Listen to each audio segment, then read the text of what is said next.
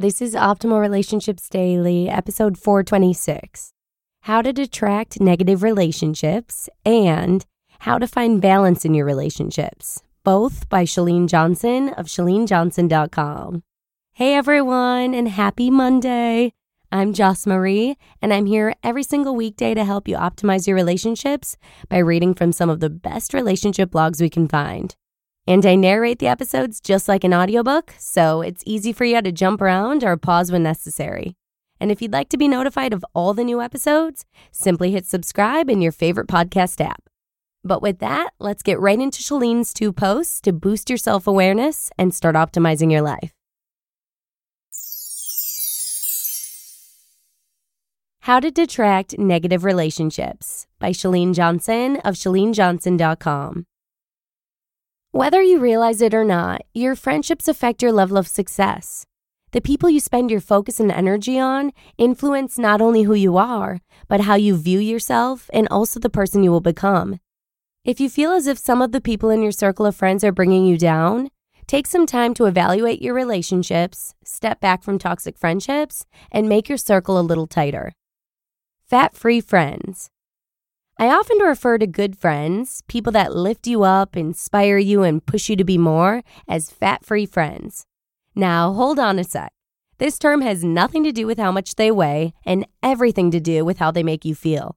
For instance, think about a fatty substance. It's gooey and unattractive. It sticks to you, weighs you down, and makes you slow, lethargic, and unhappy. I bet just about everyone can think of a person in their life that makes them feel this way. A good friend does the opposite of these things. A good friend is essentially fat free. Detaching yourself from self esteem suckers.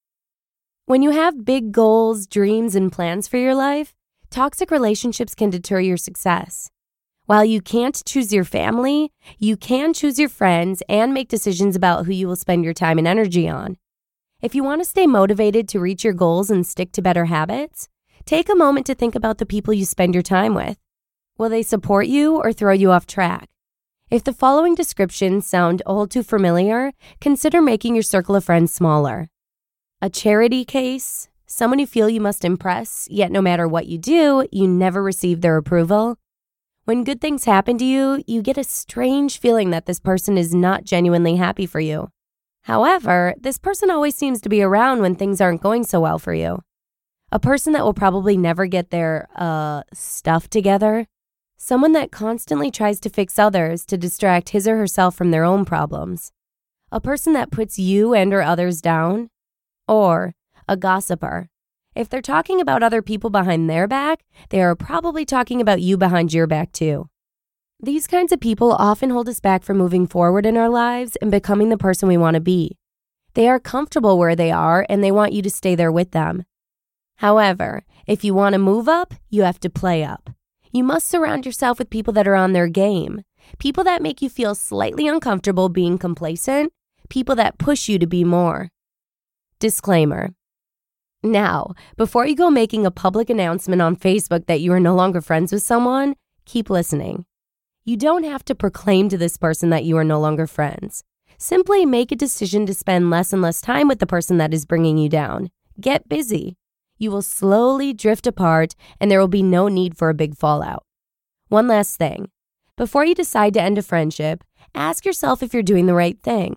If the person doesn't consistently fit the description above, yet he or she made a perceived mistake in one way or another, talk it out first. Is a simple misunderstanding worth throwing away years of built up trust and loyalty? Before writing off a person for something that may be nothing more than a simple misunderstanding, Try to see both sides of the situation. Your top five. Overall, your top five favorite people should consist of people that bring positive energy to your life.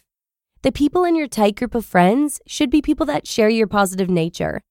Keeping close people that share your ambition to live a fuller life and be the best version of yourself can only fast track your success.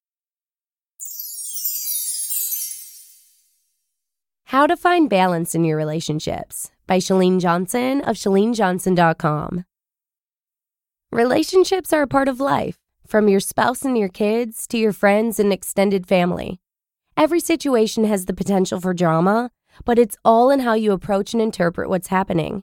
Sometimes we need help, other times we're giving help, but what about those relationships that seem more one sided?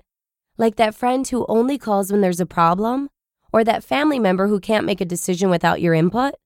I've got a few tips on how to find balance in any relationship and what you can do today to become more self aware.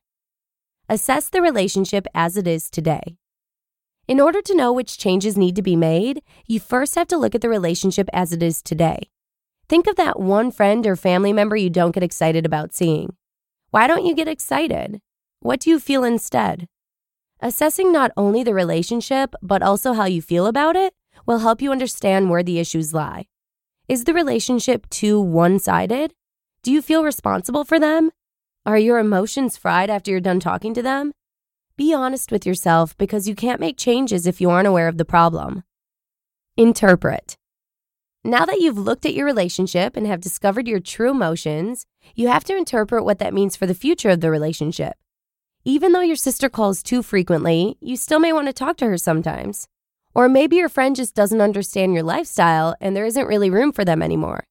It's tough deciding whom to keep in your life and under what circumstances, but if you've got a relationship that's robbing you of your personal time or time with your immediate family, then something must change.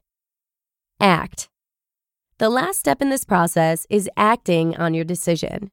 There are usually two solid ways to change a relationship either slowly changing or breaking it off. Slowly changing is for people you want to keep around, but maybe talk to less frequently or only about certain topics.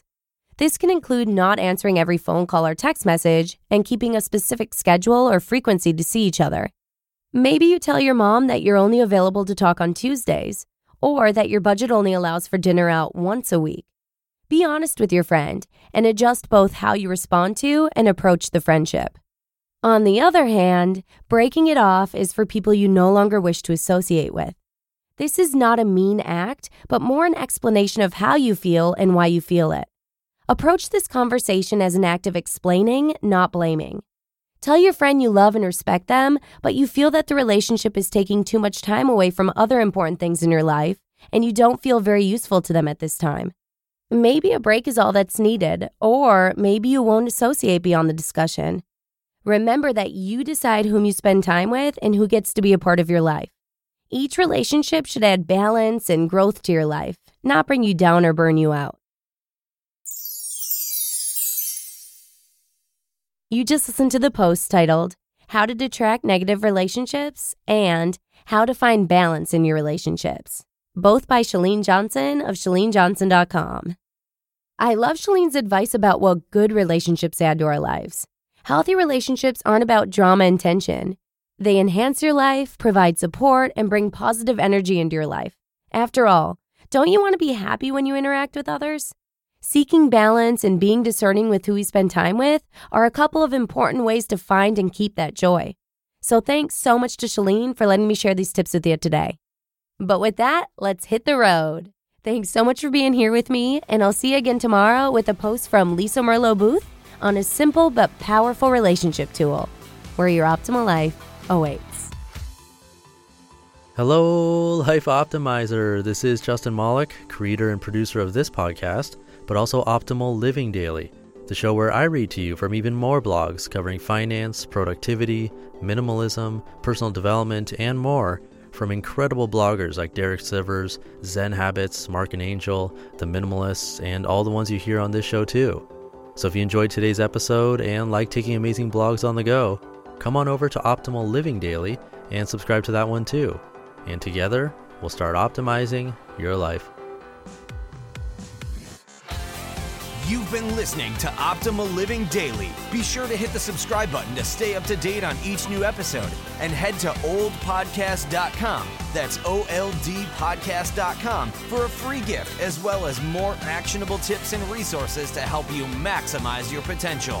Thanks for joining us, and remember, your optimal life awaits.